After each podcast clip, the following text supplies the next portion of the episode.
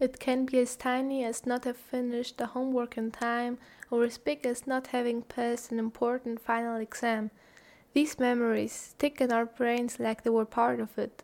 They come randomly throughout the day, just like a little reminder of these failures, which is not very useful when we actually want to fix them and try again. We have to let go our past, and that's surely easier said than done, but not impossible, so let's find out how. Hey guys, and welcome back, or if you're new here, hi, my name is Maria. I'm a 15 year old student at German high school, and you're listening to the Lifelong Learning Podcast. Before you go on with this episode, though, I recommend you listening to the trailer and the first series to enjoy today's content even more, especially because it's a very hard and complex topic. I'm not a psychologist, so don't expect this to be a scientific report. Let's see this more as a little encouragement for letting our past go and begin over again whatever journey didn't work the first time, especially because now school gets on again. Whatever will ever be able to possibly stop us in the future will never be worse than our mind.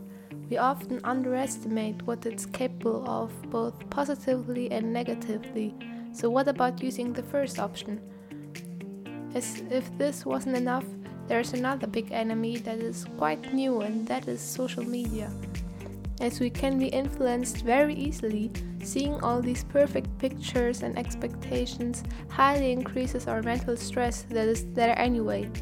Our standards change completely and don't reflect our own intention and goal anymore, but the one that is expected from the society. We all know quite well that holding a speech and entertain one person is quite easier than doing the same for thousands and thousands. So, when it comes to our goals, we automatically shift them towards new trends, holding our own needs and desires more and more back in the hope of fitting into this image that we build every single day as well.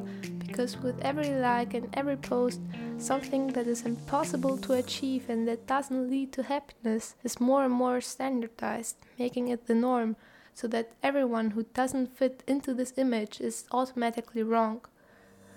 When we are on our own journey to reach our goals, we should therefore try to limit our social media.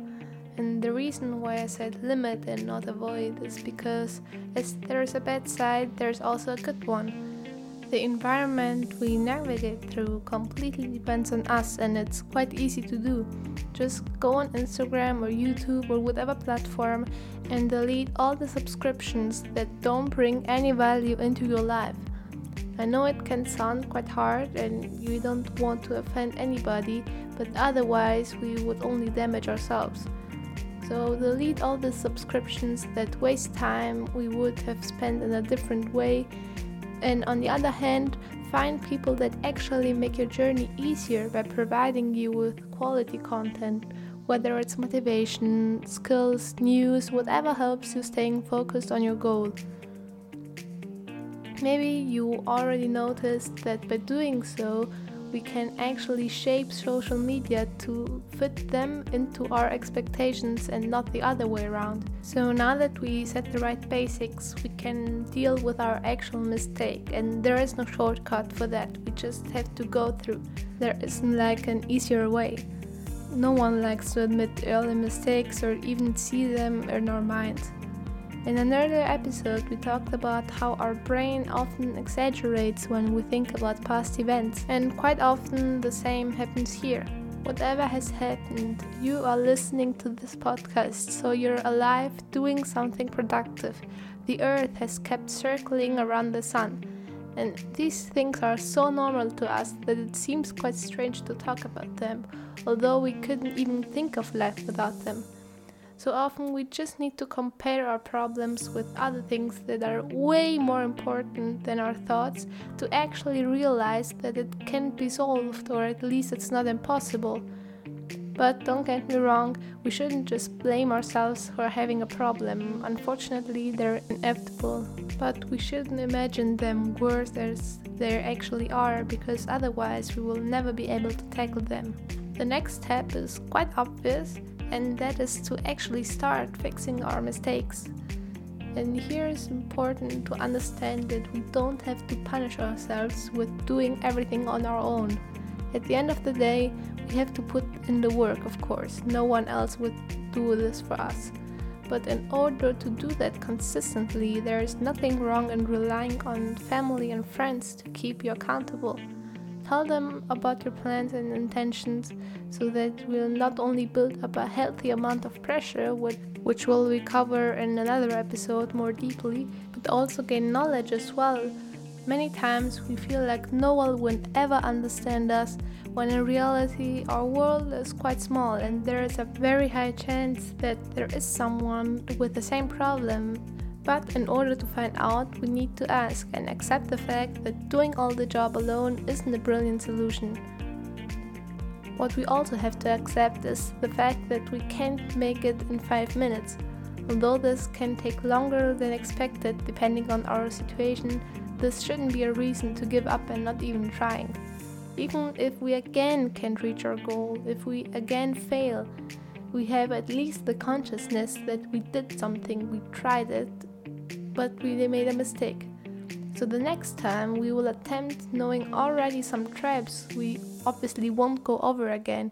And by repeating the cycle over and over again, we will be able to come closer and closer to the solution Maybe right now you're thinking that no human has so much time to constantly go through this, and if your goal is to count the edges of a circle, maybe this sentence is true. But as our goal probably doesn't consist of an endless count, it's never too late or too long to complete which again is caused by our society and the urge of being fast and always delivering the best possible result right the first time which is the complete opposite of a productive and yet happy and relaxed state of living. In the end, though, it all comes down to our mind. If we say we will do it, we will. Otherwise, it will be nearly impossible, even with thousands of motivational quotes. Now that school will start again or has already started, we should let the past be what it's called never neglecting though what happened because once we are aware that the mind guides us and not something external, we can take action on these mistakes and come back even stronger than before. So let's wrap up here. It was a big load of information today. I hope you could still enjoy though and be entertained. If there's something you want me to explain more accurately, just contact me through one of the links in the description. Now I wish you a wonderful time and don't forget to tune in next time. See you there.